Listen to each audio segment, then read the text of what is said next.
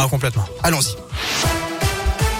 Et à la une de l'actu, c'est évidemment l'événement de la journée, le lancement officiel des JO d'hiver de Pékin avec la cérémonie d'ouverture aujourd'hui. C'était cet après-midi en l'occurrence.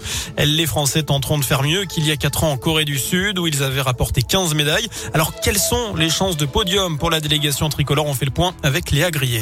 Oui, tout d'abord le biathlon tricolore qui promet une belle moisson de médailles avec les deux premiers de la Coupe du Monde, Quentin Fillon-Maillet et Emilien Jacquelin. L'Indinois Simon Détieux pourrait bien avoir une carte à jouer lui aussi. Chez les filles, quatre Françaises figure parmi les 12 premières mondiales cet hiver. Justine Brezas-Bouchet, Anaïs Chevalier-Bouchet, Anaïs Bescon et Julia Simon. En ski alpin, Alexis Pinturo, Clément Noël ou encore Mathieu Fèvre figurent évidemment dans la liste des médaillés potentiels. Chez les femmes, on espère bien sûr une médaille pour la skieuse du Grand Bornand, Tessa Worley, porte-drapeau cette année. Perrine Lafont en ski de boss s'est déjà qualifiée hier. La finale se déroulera dimanche. Elle espère réaliser le doublé après sa médaille d'or en Corée. En ski freestyle, Tess le 2 chez les femmes ou encore le porte-drapeau Kevin Roland ont toutes leurs chances. Et puis bien sûr le duo clermontois de patinage artistique Gabriela Papadakis et Guillaume Cizeron. Ils tenteront d'aller décrocher l'or olympique, le seul titre manquant à leur palmarès. Merci Léa, les Jeux qui vont durer 15 jours avec près de 3000 athlètes engagés. Alors vous, est-ce que vous allez suivre les Jeux olympiques d'hiver? C'est la question du jour sur radioscoop.com. Vous avez jusqu'à 19h pour répondre sur notre site internet. Un grave accident fin de matinée pas très loin de chez nous en Haute-Loire, une explosion s'est produite dans un bâtiment agricole à Saint-Privat du Dragon au sud de Brioude. Dans la foulée, il y a eu un éboulement. Le bilan provisoire fait état même d'un blessé en urgence absolue, un homme de 76 ans. Il s'agirait d'un accident de travail. Les spécialistes de la cellule sauvetage d'éblément se sont rendus sur place, tout comme une vingtaine de pompiers.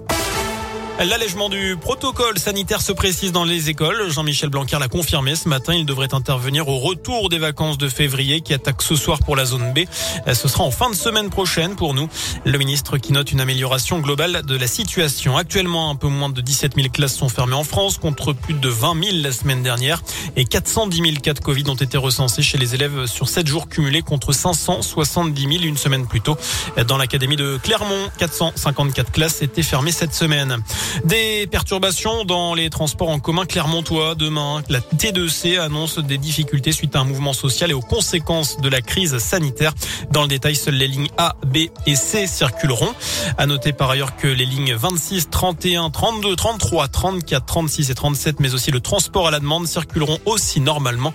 Et ben là aussi, je vous invite à rejoindre notre site internet radioscoop.com. Vous êtes précis. Eh ben, il le faut dans, dans, dans certains cas. Et puis, euh, je pense que vous allez le faire, Bastien, et c'est très important si vous voulez être riche. Euh, ce soir, une Oui. nouvelle cagnotte, super cagnotte à l'euro million.